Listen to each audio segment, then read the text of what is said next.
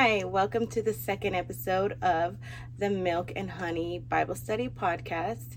I'm your host, Allie, and it is called It Is Finished and We Have Victory. So, if you'd like to download the PDF that goes with it so you can follow along, go right on ahead. There should be a link somewhere. I know in the YouTube platform there is a link. Um, I'm going to try to put it wherever else I'm posting this also so you can download. So let's just pray. All right. Father God, I thank you for this day. I thank you for your spirit, God. I thank you for your word. I just thank you that you have given me instruction to pray and to teach and to help others get to the promised land. We just praise you. We thank you for your spirit today, God, giving us words, revelations, downloads, whatever you would want to speak to us today, God. We are listening and we just thank you and we praise you and we commit this time to you. In Jesus' name, amen. So, all right. Yay. Okay, we did that. all right. So, um, it's called It Is Finished. We have victory. And so the word finished in Greek, and I took this from the New Testament scripture in John 19 28 the word finished, and it is tetelestai, and that's finished in Greek. So it means to bring to a close, to complete, to fulfill. Apparently, we're just jumping in. How this study came about is I was coming out of my Egypt, you know, God had freed me from my bondage, my sin, and so I'm like trying to walk in obedience, and God's like, it's time to get to your promised land. So let's go. So I've been like trying to be obedient and just do what God wants me to do. I don't know where. Here comes what's his name? Freaking Pharaoh. And he starts chasing me and starts this battle situation. And God basically spoke to me through a period of a couple weeks, few weeks, um, about being in a battle and how Pharaoh comes to chase you when you get out of Egypt. And he just gave me so much information about coming out of Egypt and the battle that's going to come on your way to the promised land. So that's how this study comes. And it was so amazing, the words that God gave me. And like, it took so long for me to get this word out because it's just so good. And God kept speaking to me, giving me a word. Yeah, so basically, it's really good and I have so much. So the first um, scripture that God gave me is John 19, 28, 30.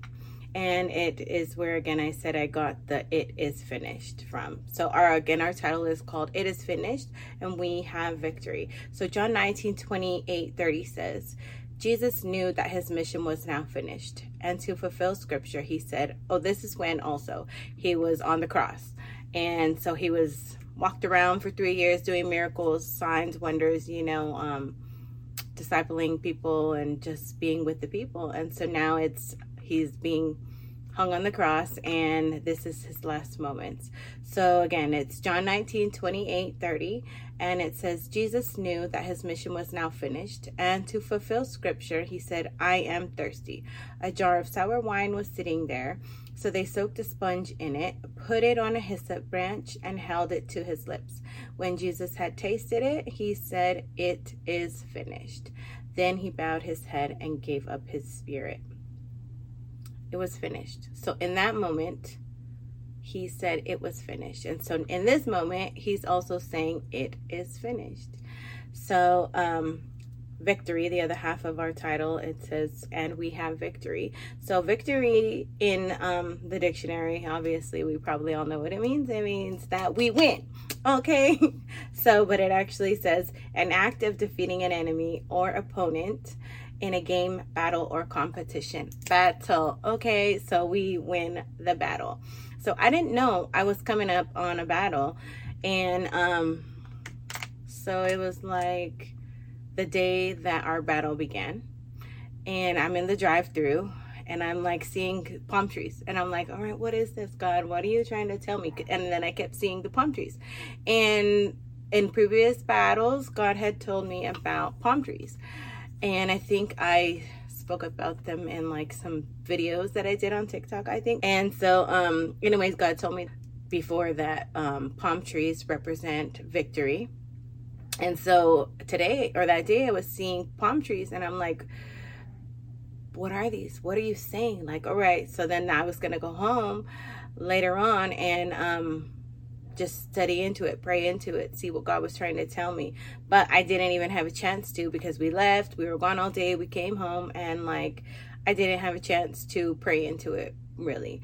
So, and then the battle hit. So, anyways, Psalm 18 47 49 says, God gives me victory over my enemies and brings people under my rule. He saves me from my enemies. Okay, so if you're going through a battle, anything, you know, I don't know what it is, what it could be, but if you're going through a battle, just know that you have the victory if you are in covenant with God.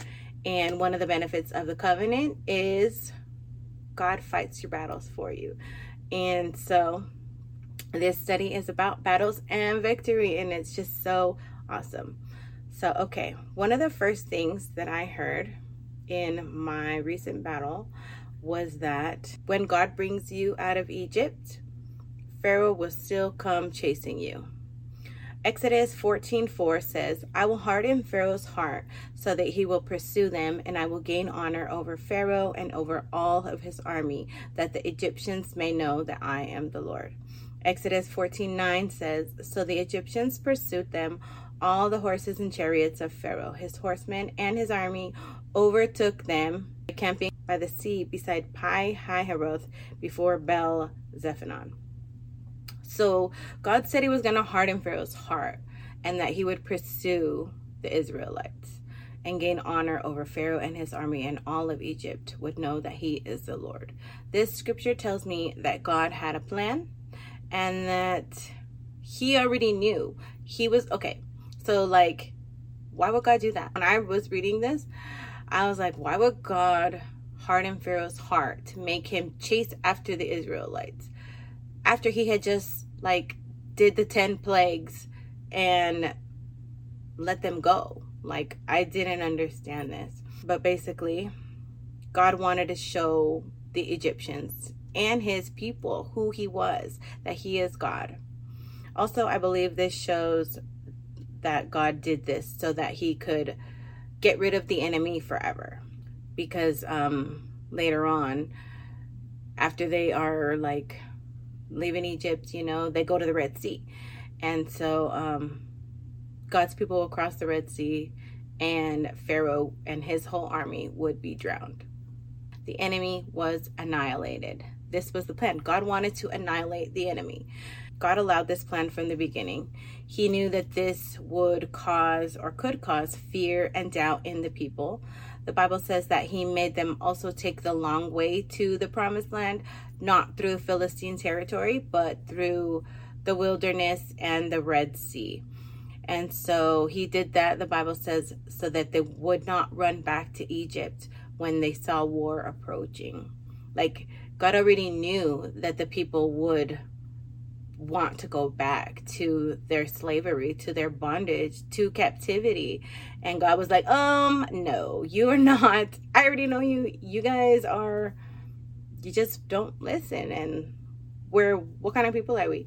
We are people who oftentimes don't trust God. When we see a battle coming, like, do we get scared? Do we we basically we get scared you know and we just want to run to what we know and like keep on going is something that is hard for us to do and it's because it's like you have to step out in faith and you have to know like if god gives you a promise like you know that he's gonna do it but then when you see like something coming against your promise you're like did god really tell me that like is that really what is true you know we're just we're people who we it's hard for us to believe and it's hard for us to stand when like battles come. So in my situation, Pharaoh started chasing me and the next day God had told me that it is over. And I was like sitting there doing or standing there doing the dishes and I thought I heard God say it's over. And I was like, okay, did I just hear that? And so basically it didn't look over yet, but God was telling me that it was over. So, anyways, days go on, and God was telling me to fight in the spirit. We have choices. We can sit there, we could cry, we could talk about what's going on, what we see with our natural eyes, or we can close our mouth to what we see and just seek God's word on the situation. Ask Him, God, what are you saying? What's going on? God, speak to me. Tell me what to pray. So, what we see in the natural is not what we should be looking at. We need to fight in the spirit this is using scripture. The Bible says that the word is a sword and the word is our weapon. This was also confirmed to me that night when we had our first initial battle situation. And so I have God's words written on, like you'll see here, here, you know, like um, all on the walls in my house. And I have like wooden frames, you know, like just scriptures, God's words written on basically all the walls in my house. And God told me to do that when um, COVID started. God was like, put my words on your walls. And so I did that. And I, I just always do that. You know, I decorate my walls with God's word because God's word is everything. Why I don't want anything else on my walls. I'd rather have God's word on my walls. And it's like God told me that um, the word on my walls was a weapon. And so that's cool, you know? So, anyways, First John also says that in the beginning was the Word, and the Word was with God, and the Word was God. In the Bible, also, the word word is capitalized.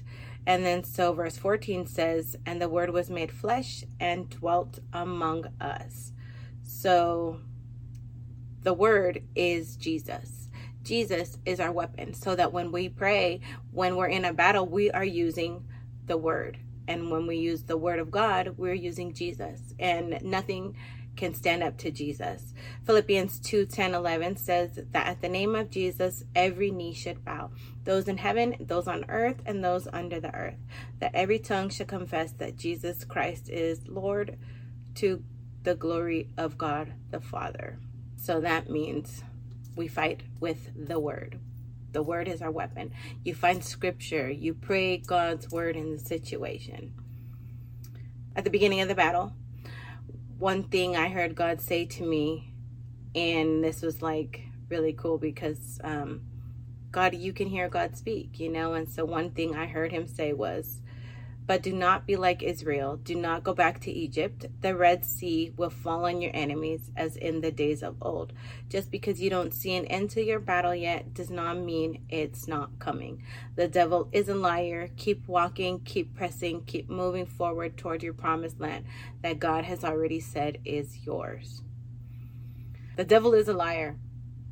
And just keep going forward and don't go back to Israel. Like, it's crazy how God speaks because He knows how we are. He knows, like, okay, so what I would used to do in my past when like things got too hard or it's a battle, you know, I used to smoke a lot of weed.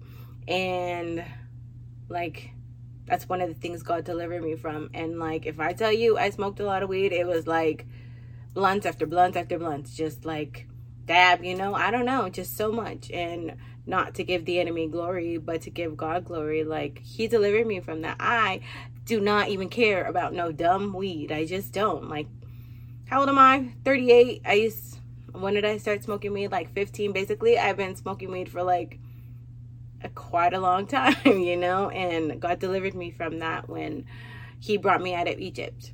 And I really wanted it, you know? Like, I knew it was holding me back. I've been a Christian for so long. I wanted to follow Jesus. God gave me instructions. God told me to do things, you know, and before um when he told me to stop smoking weed, like he had said it before, he was like, You are in disobedience. Like smoking weed is being in disobedience. And he showed me the scripture in Deuteronomy about um disobedience, the curses for disobedience and the blessings for obedience.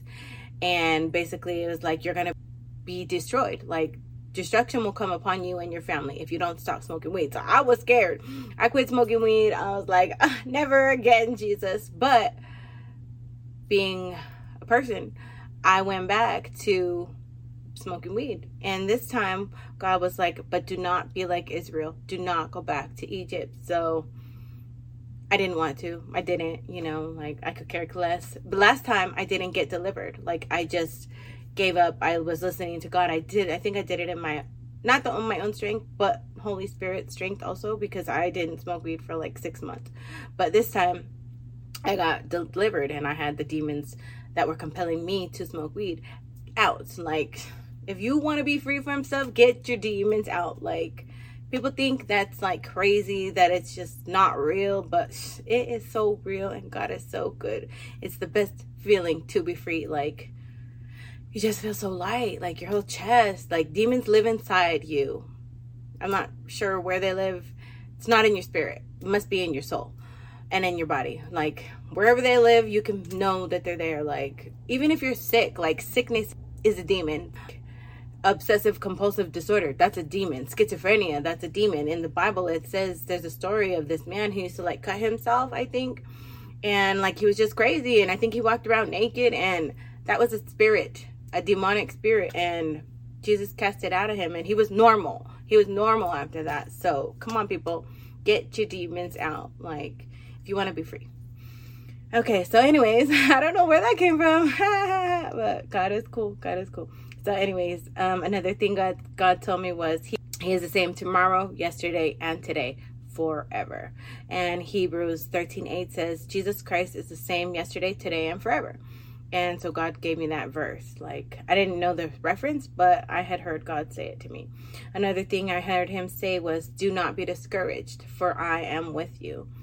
And it's so cool when God speaks to you because it's like he's leading you and he's close to you.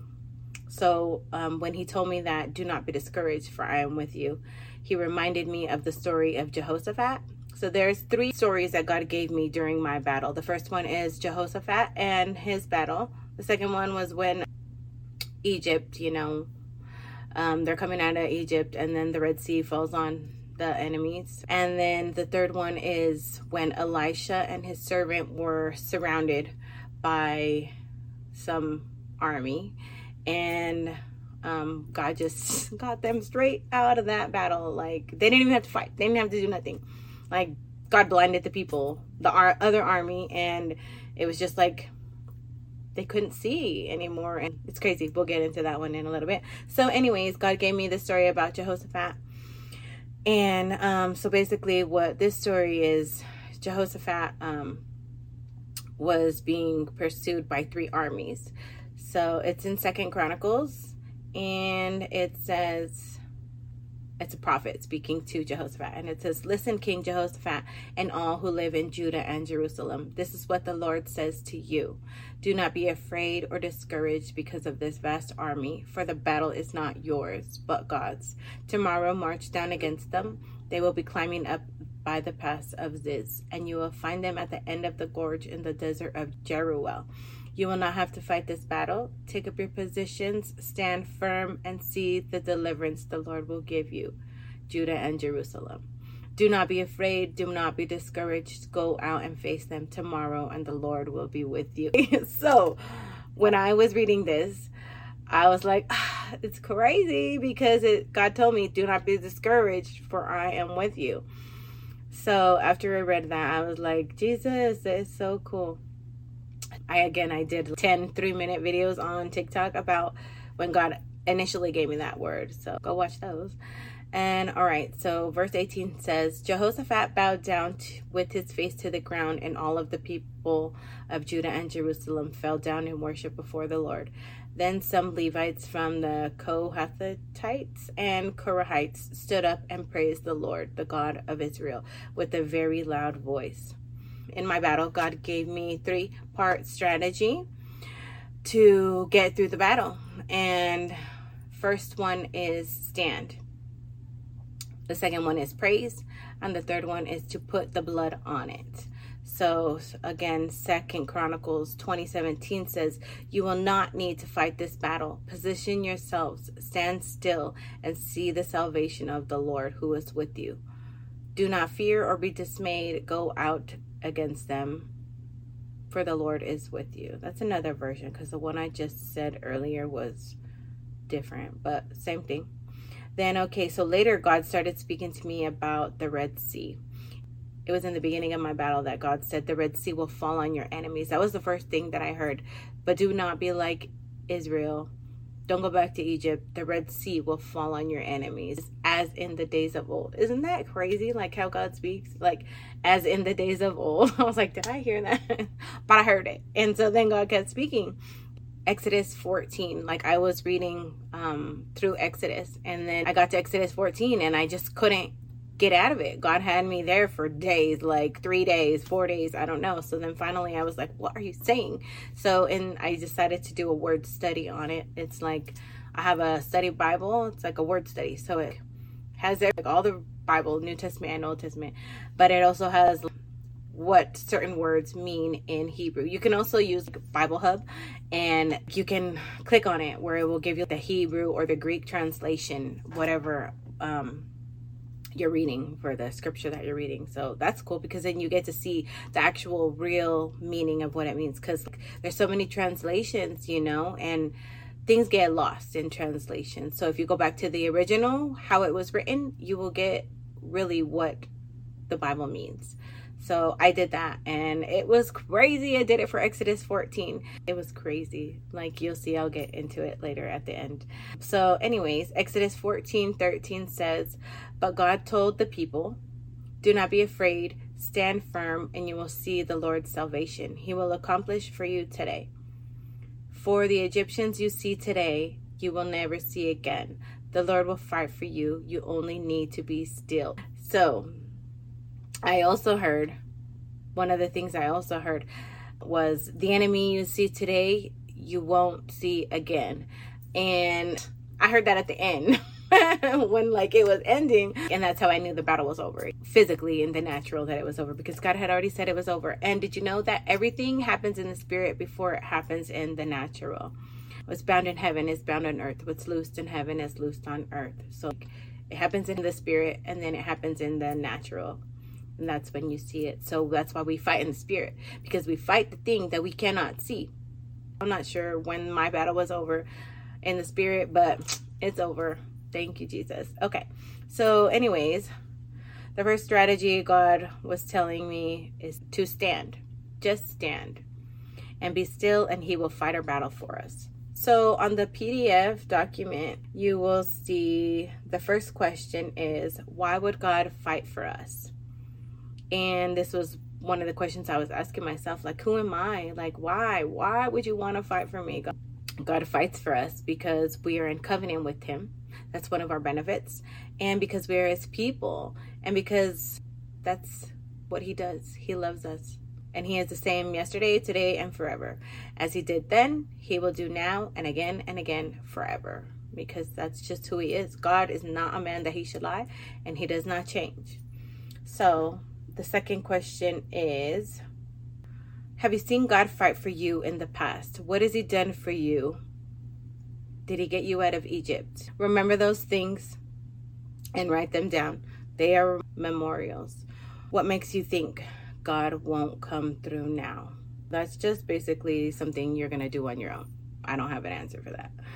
But um, remember what He did for you and he will do it again. There's a story one time that God fought a battle for me. My six year old daughter was in a car accident. Well, two of my daughters were in a car accident.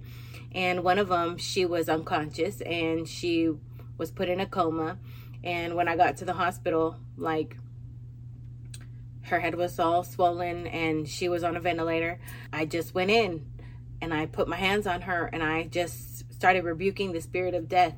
And I just prayed I prayed God's word like there was like all these nurses, doctors, people everywhere, you know, like doing their thing. And I knew in that moment that the battle I was facing I could not do anything about. God was going to be the one to keep my daughter alive. God was going to be the one to heal her. And if you ever have been in that situation, it's like it could be the scariest situation ever that you go through in your life. But if you have God, if you know what His Word says, if you know His promises, then you know that you know that God will come through every time. He will come through. And what you see in the natural is not what it is. Like, that's just a lie. So you have to know the Bible and you have to know that it's true. And you can use scripture to fight your battle. And um, so, yeah, that was something I remember um, a memorial. And after we got out of my daughter she was fine. Like I think she stayed in the hospital four days, five days, I don't know how many days.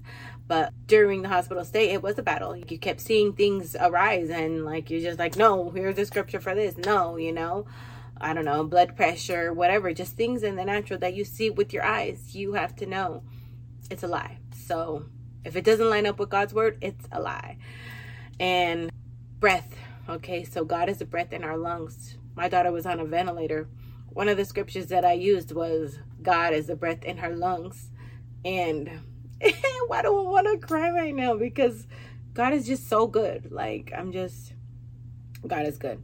So, the second thing that God told me to do in the um, battle was to praise. So, in the Jehoshaphat battle, they put the praisers in the front of the battle lines. Second Chronicles 20, 21 says, Then he consulted the people and appointed some to sing for the Lord and some to praise the splendor of his holiness. When they went out in front of the armed forces, they kept singing, Give thanks to the Lord, for his faithful love endures forever. Psalm 22 3 says, But you are holy, enthroned in the praises of Israel. This means praise shifts our atmosphere because God inhabits the praises of his people. So when we praise God in the situation, we praise before it says they put the praises in the front.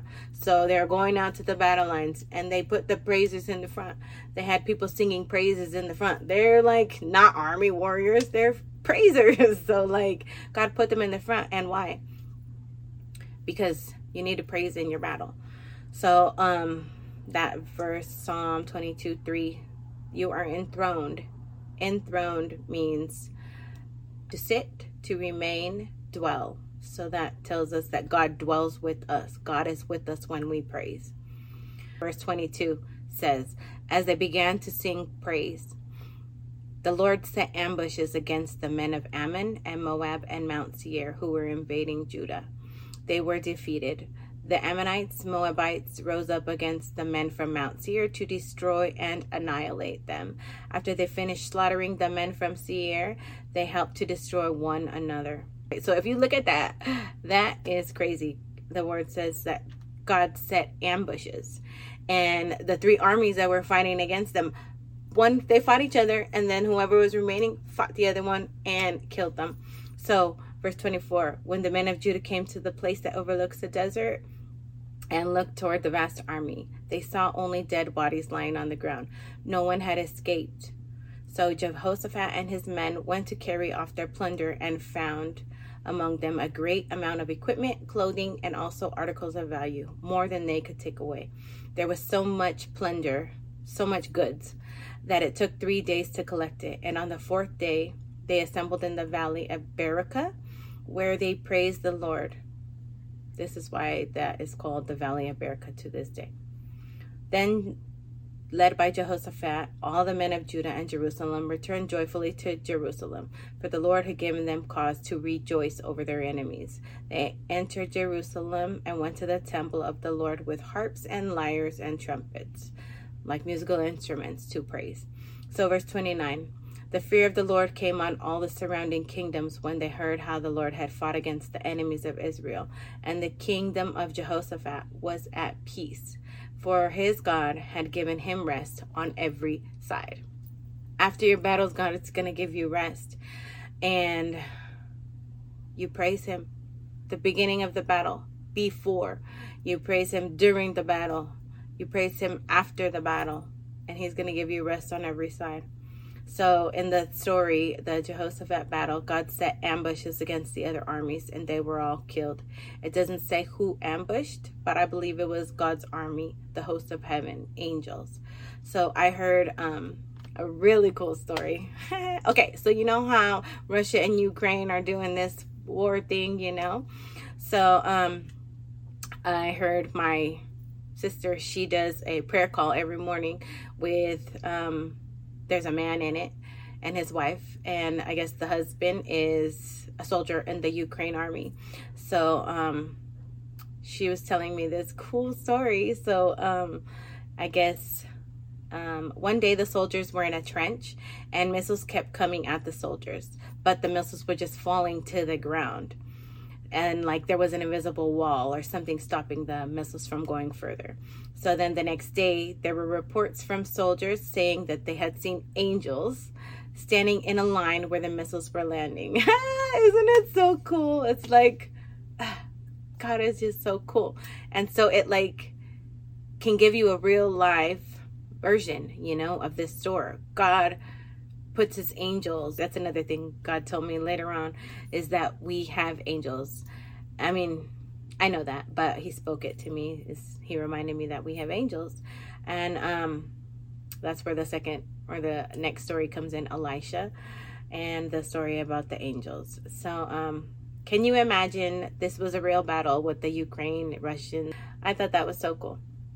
And um like I said, that guy, he's on a prayer call with my sister, and um, so he's a Christian, you know, and like they pray. There's just so many people around the world even praying for that war, you know, and God fights our battles. So like that was just so cool to me. Anyways, so praise makes the devil go running away because when God's spirit comes, the enemy cannot stay in the presence.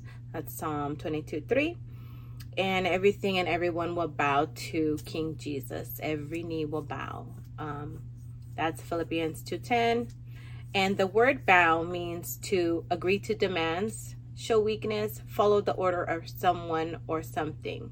Our enemy must bow to Jesus.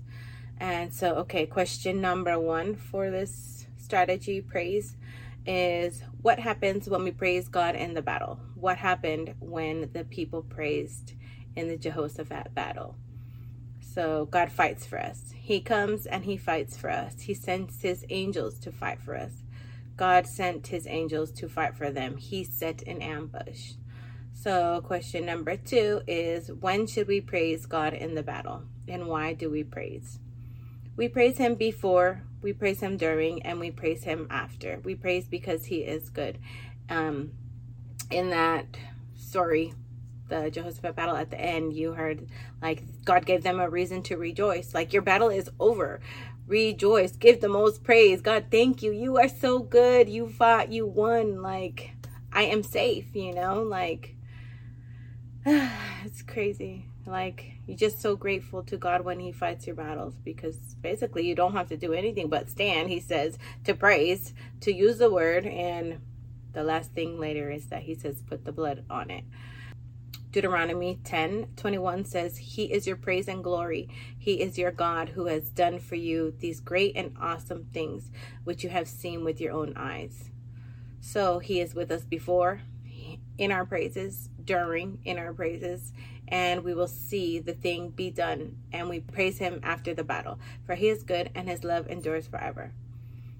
So again, like I was saying about the angels, that God reminded me that we have angels. Ephesians 6:12 says, "For we are not fighting against flesh and blood enemies, but against evildoers, evil ruler, evil rulers, and authorities of un, the unseen world, against mighty powers in this dark world, and against."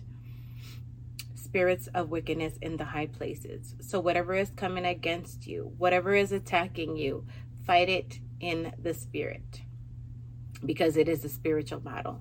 We have to fight what we see with our eyes, with our spiritual weapons.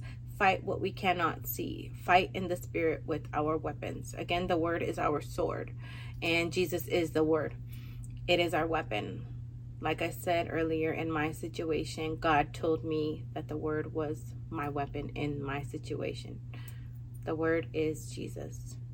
So instead of looking at this from a natural perspective, Use your spiritual eyes, use your spiritual weapons. 2 Corinthians 10 4 says, The weapons of our warfare are not according to the flesh, but of the power of God, and by it we subdue rebellious fortresses. Another version says, The weapons we fight with are not the weapons of the world.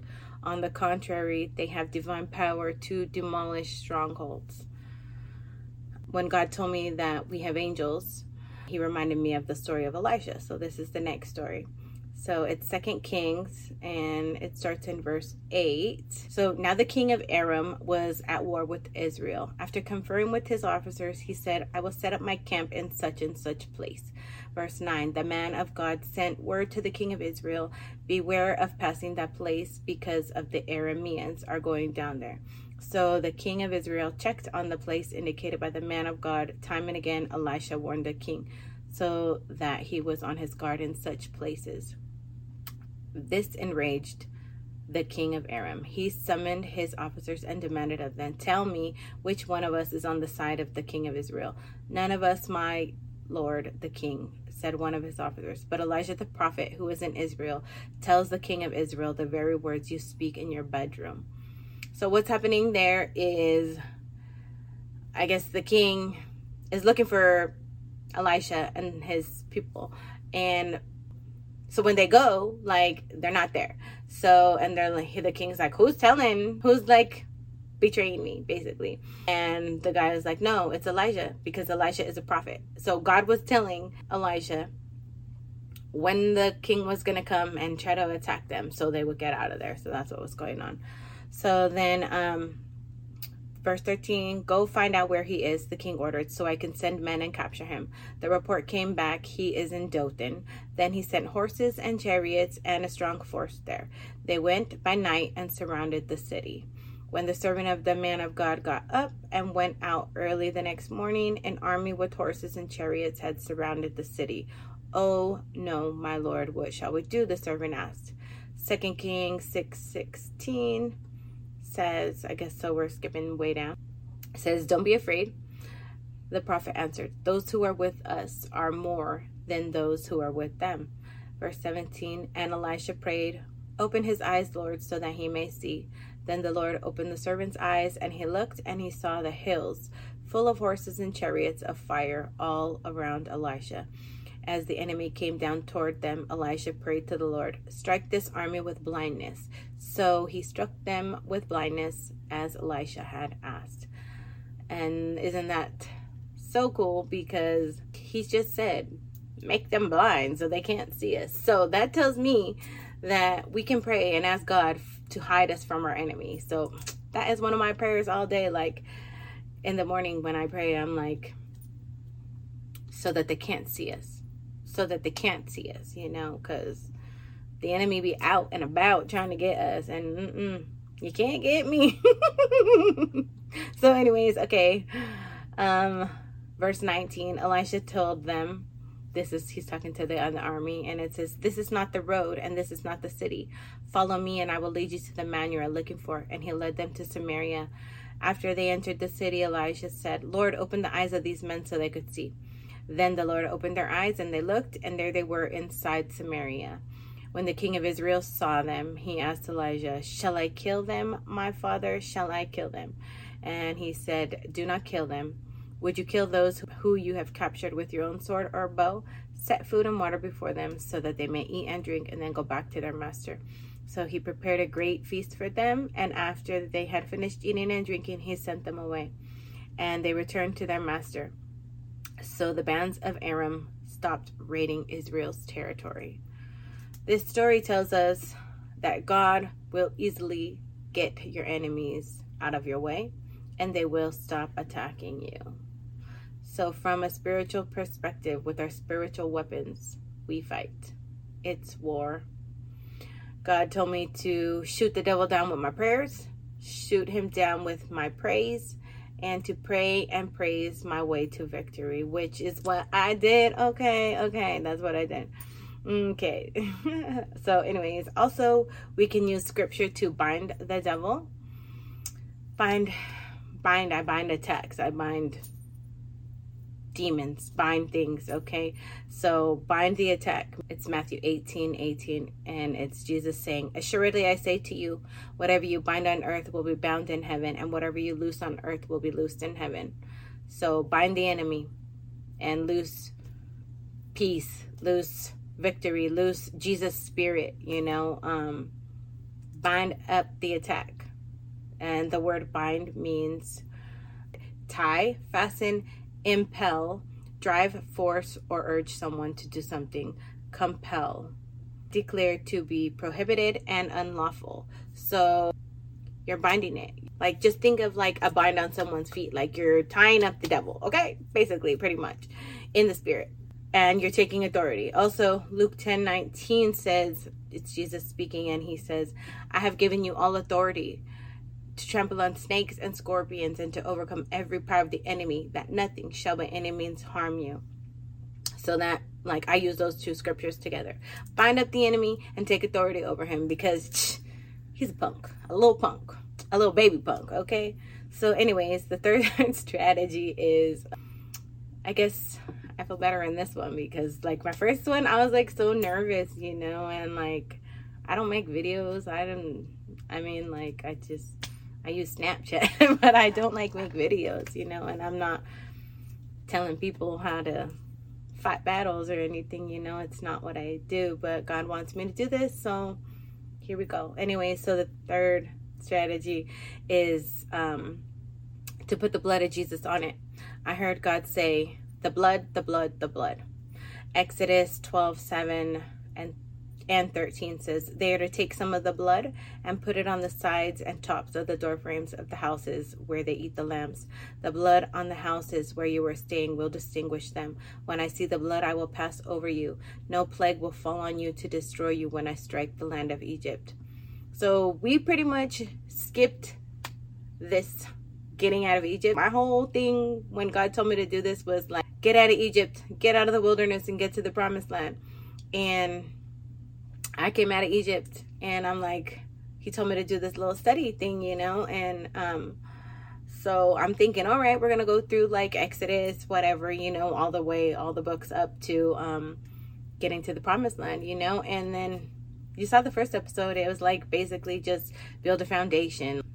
And then here comes the second episode, it's like fight a battle, you know, and so we kind of missed how God got the people out of Egypt. He sent plagues. So the 10th plague was he was going to have the firstborn killed.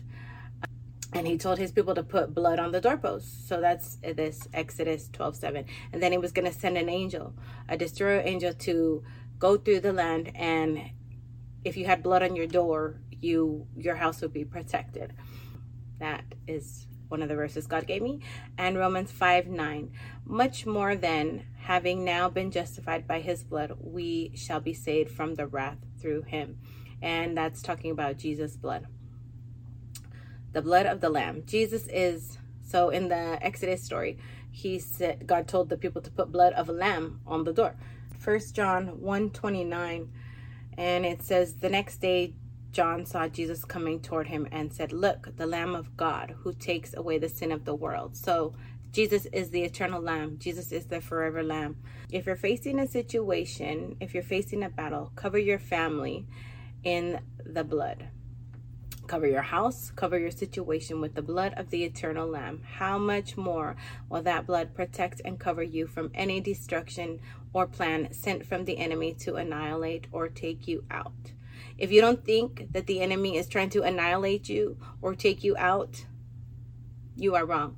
Because John 10 10 says the enemy, the devil, comes to steal, kill, and destroy. Those are his only three things that he does like he does nothing else and another thing says he goes about like a like a roaring lion looking for somebody basically to pounce on and he wants to kill you steal your joy steal your happiness steal your life i don't know just he wants to still kill or destroy you so know that so question number one is what does the blood represent in egypt when the hebrews put it on the doorpost why did it protect them from being destroyed the blood of the Lamb represents Jesus in the New Testament. Jesus was God in the flesh, and it was a foreshadow of Jesus. They took an unblemished lamb and used its blood. And Jesus in the New Testament was unblemished because he never sinned, he never did anything wrong.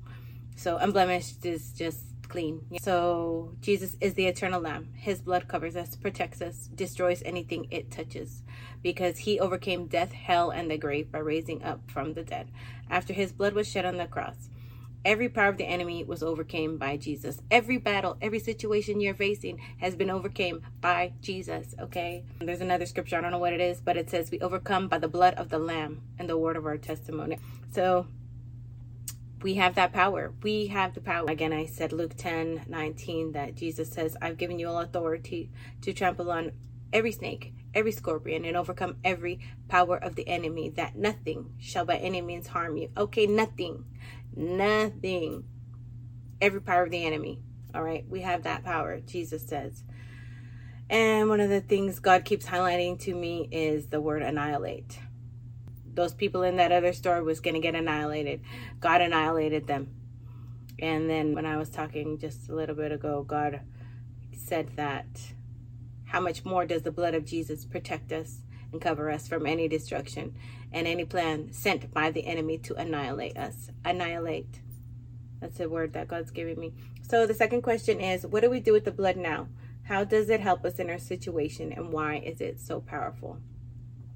because Jesus is the eternal lamb. Jesus is the blood. We put the blood on it. Again, we overcome by the blood of the lamb and the word of our testimony. So we overcome. So put the blood on your situation. All right. All right. All right. So good. God will always fight your battles.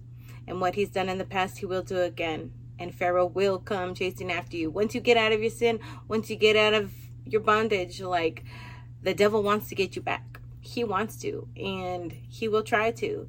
And so the thing that God said to me in the beginning was don't be like Israel. Don't go back to Egypt. Israel didn't go back at that time. But if you like read the Bible and stuff, you'll see that they went back and forth between worshiping God and worshiping all those fake gods. And they are fake gods. They are just demons. And why would you want to worship something that's not God? Like God made they were angels you know, before whatever, and like half angels, whatever. Why would you want to worship something that's created when you could worship the creator? Okay. Pharaoh, our enemy, of course, does not want us to get out of Egypt into our promised land and will do whatever he can to get us back. He fought so hard to keep Israel in bondage and slavery in Egypt. God had to send 10 plagues. So finally, God said, It's time. Get out of Egypt and get to your promised land. God will make a way through whatever you're going through. Just keep praising, keep speaking the word, and put the blood on it. The blood covers all things.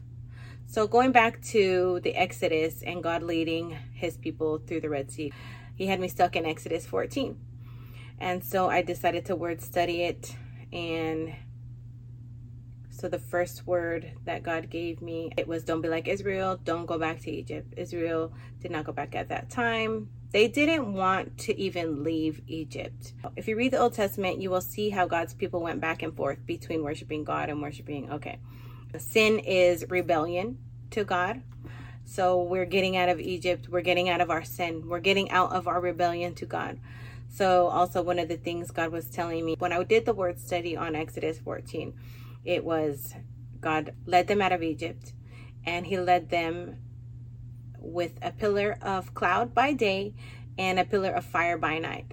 So basically, it's like if you just a pillar, you know, it's like a column, a tall column. Can you just imagine like a big cloud, you know, and um, it just goes before you, and then a big fire just going before you. You know, he led them, so he was before them. So I word studied the word cloud in this verse, which is the Hebrew word anon, and in ancient times, clouds were seen as shrouds of the divine presence of God. A shroud is like a cover, something that conceals or hides something from view. So, what it's saying is that in the cloud was God, in the fire was God. This was really cool to me when I word studied it, like that was where God was. And also in the old days, in those times, there was an Ark of the Covenant, which also held God's presence. I don't know if they had it at this time. I don't think they did. Another thing that God's highlighting to me in these stories is that all these situations happened at night. He led them out of Egypt at night. The army against Elisha came at night. So I studied the word um, night, which is the Hebrew word la yela, which means night, but it also means adversity. So, what is adversity? Something that comes against you. What is something coming against you? A battle. Okay, so battles happen at night.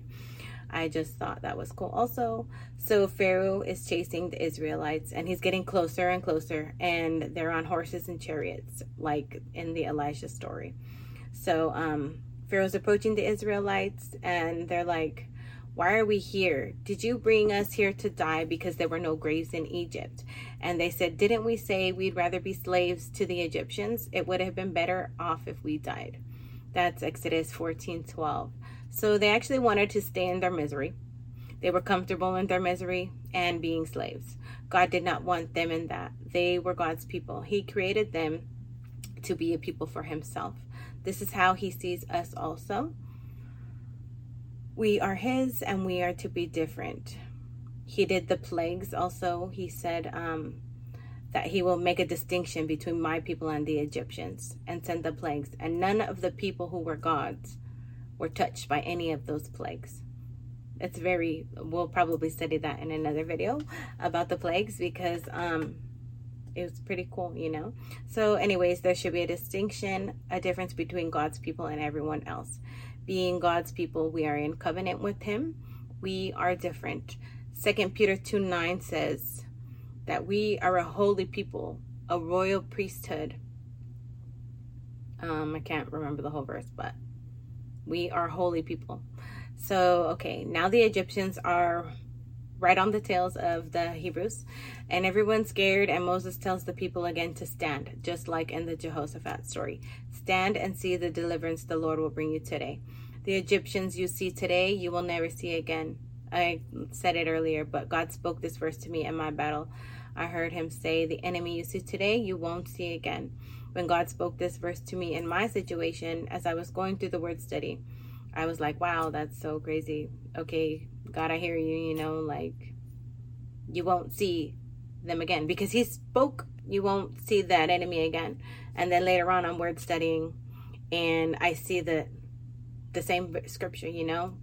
The Egyptians you see today, you will never see again. Never again, okay? In the beginning, God said that my battle was over, but still things kept popping up to make it look like the battle wasn't over. And so I used scripture. I stood and I praised and I prayed, you know? I prayed God's word. I did what God said to do. And by the end of it, I was just so in awe of how God fights our battles. The Lord will fight for you. You only need to be still. And after doing the word study, on Exodus 14, it was like crazy because God is crazy. So, anyways, back to it. The Egyptians were approaching the Israelites, so God put the angels that He had kept in the front of. So they're walking out, you know, like they're running away, and they're like in um. You would think there's like I don't know a crazy amount of them, millions. I don't really remember like the number of people, but so they you figure it's like a big crowd, a big line, you know. And so the angel was in the front, and the cloud was in the front during the day, and at night the cloud was fire. Now God put the angel that he had in the front, he put it to the back. And so the whole time the angel was in the front. So in between them was an angel, a cloud, and fire. The cloud was in the back by the Egyptians, and the fire was by the Hebrews. And there was an angel also in between. And so it says that um, no one came near each other all that night. So this shows us that God will separate us from our enemy so that the enemy can't see us or even get near us. So then they get to the sea, and Moses stretches out his hand over the sea. And the Lord caused the sea to go back by a strong east wind all that night. Again, here's the word night. This all happened in the night. God is coming in our adversity. So, God came with a strong east wind all that night to push back the sea. God is saying that He will split the sea in our adversity. What we're going through, God will make a way through it. So, this is another cool thing to me when I did the word study. So, the word wind in this verse in Hebrew is the word ruach, which means breath or to blow. It can be translated that God breathed sensibly or even a violent exhale by his spirit. This breath made a wind that held back the waters on both sides, and the Israelites walked through on dry ground. Isn't it amazing? Like, it's just so amazing to me. God breathed, the sea splits. It's like God makes a way through, okay? And so, um, it's just crazy to me that God breathing, okay? And so, um, just by breathing, God can change our whole life defeat our whole enemy with a breath. And so, okay, have you ever heard like the winds of change are blowing? Um, I had this revelation also. So like I always like sometimes you hear that like the winds of change, you know, like and it's God blowing, okay? God is blowing you into a new season. God is blowing you your change, you know, whatever you're going through, it's not going to be the same tomorrow, okay? And so I just thought that was cool. Anyways, so verse 23 the Egyptians pursued them and went after them, and it must have taken all night because verse 24 says, And it came to pass in the morning watch that the Lord looked down upon the Egyptians through the pillar of fire and cloud and troubled the army, the hosts of Egyptians.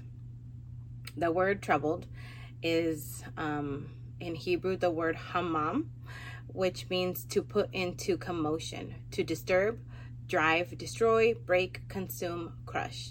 Also, it can mean to make a noise, to move noisily, to confuse. This refers to the wheels and wagons. A noise commotion caused confusion. So, verse 25 And he took off their chariot wheels so that they drove them with difficulty. And the Egyptians said, Let us flee from the face of Israel, for the Lord fights for them against the Egyptians. So if you can imagine, Red Sea, you're in it, they're on dry ground, right? And like um, the Israelites had got through the Red Sea, and then here comes Pharaoh trying to come through with all his people and his chariot. And so um, God says he troubled. And the word troubled meant to cause a commotion. So it was a loud noise, like, and their wheels are falling off. And like they probably got scared, like, what is going on? Like he confused them, and it says he caused them to be confused. So we get out of this. God will confuse our enemies and he will fight for us. And then they said, um, Let us flee from the face of Israel, for the Lord fights for them. So they were already thinking, Let's get out of here. God's fighting for them. But that was enough for God. He had to do what he had planned. He said in the beginning, he would harden Pharaoh's heart so that he would get the glory, you know, he would get honor, you know, and so here comes where he's going to get the glory. Verse 26 Then the Lord said to Moses, Stretch out your hand over the sea, that the waters may come back upon the Egyptians, on their chariots, and on their horsemen. Verse 27 And Moses stretched out his hand over the sea, and when the morning appeared, the sea returned to its full depth, while the Egyptians were fleeing into it. Again, when the morning appeared, the sea returned to its full depth. So the sea was a sea again, while the Egyptians were fleeing into it. So the Lord overthrew the Egyptians in the midst of the sea. When the waters returned and covered the chariots, the horsemen, and all of the army of Pharaoh that came into the sea after them, not so much as one of them remained. Okay, what does that mean? Did you understand what that said? It said God drowned them. So this means for us God will completely annihilate your enemies, drown them so that not even one remains. Like I said before, annihilate was one of the words God was highlighting to me. He wants to annihilate our enemies, okay? So if you think you're not going to win this battle, I don't know what it is you're going through. God knows. God's splitting your sea and he's going to drown your enemy, okay? God saved Israel that day and Israel saw the Egyptians dead on the shore. The Lord did not lie. He said that the Egyptians you see today, you will never see again. He's saying that to us. And like, I literally heard that and like, I literally went through it. And don't be scared. Don't cry. Don't be afraid. Like, it's going to be okay. Like, God said, you have victory and it is finished. So Exodus 12 42 says that God watched over the Israelites all night as they left Egypt. God later became hidden in the clouds and fire while traveling in the night through the desert being chased. And then God came through in the morning and drowned their enemy. In the Elisha battle, 2 Kings 14, it says that they came at night and surrounded the city. When the servant of the man of God got up and went early the next morning and saw they were surrounded, Elijah said, Do not be afraid. Those who are with us are more than those who are with them. The angels were already there that morning. The angels were ready to fight the battle that morning. Your morning is coming, okay? You go to sleep, next day it's morning, okay? So, and what do you do when you go to sleep? You rest, right? So just rest because morning is coming. Psalm 35 says, Weeping may be for the night, but joy comes in the morning. I don't know what you're going through, but the night doesn't last. Morning always comes. And while it is night, God is with you, and your enemies will be drowned and annihilated in the morning. Have faith in God, stand, pray, and let God fight your battle and have peace. I pray this word blesses you and that the Lord does what He did for me in my battle and what He did in these other cool stories. Um, we have the victory and it is finished. So let me just pray for you. God, I thank you for this word. God, I thank you for your spirit. You are so good to us to speak to us in our battle. We are not worthy, God, but you have called us and you say that we're worthy. You say that we are your people. You say, God, that you love us and you will fight our battles. I thank you for giving me this word that I can share this word with these people, God. Whoever hears it, you know, God, I do not know who you want to hear it. Like, who would really want to hear from me? But it's not hearing from me, God, it's hearing from you. So I just thank you for this word, God, and I thank you that your word says you have fought our battles and that it is finished and that we have victory, God. I praise you. I bless your name and I just thank you so much. And I just thank you for an expeditious end to the battles that these people are facing. And I thank you for the victory in my own battle. God, you are so good. I praise you and I thank you.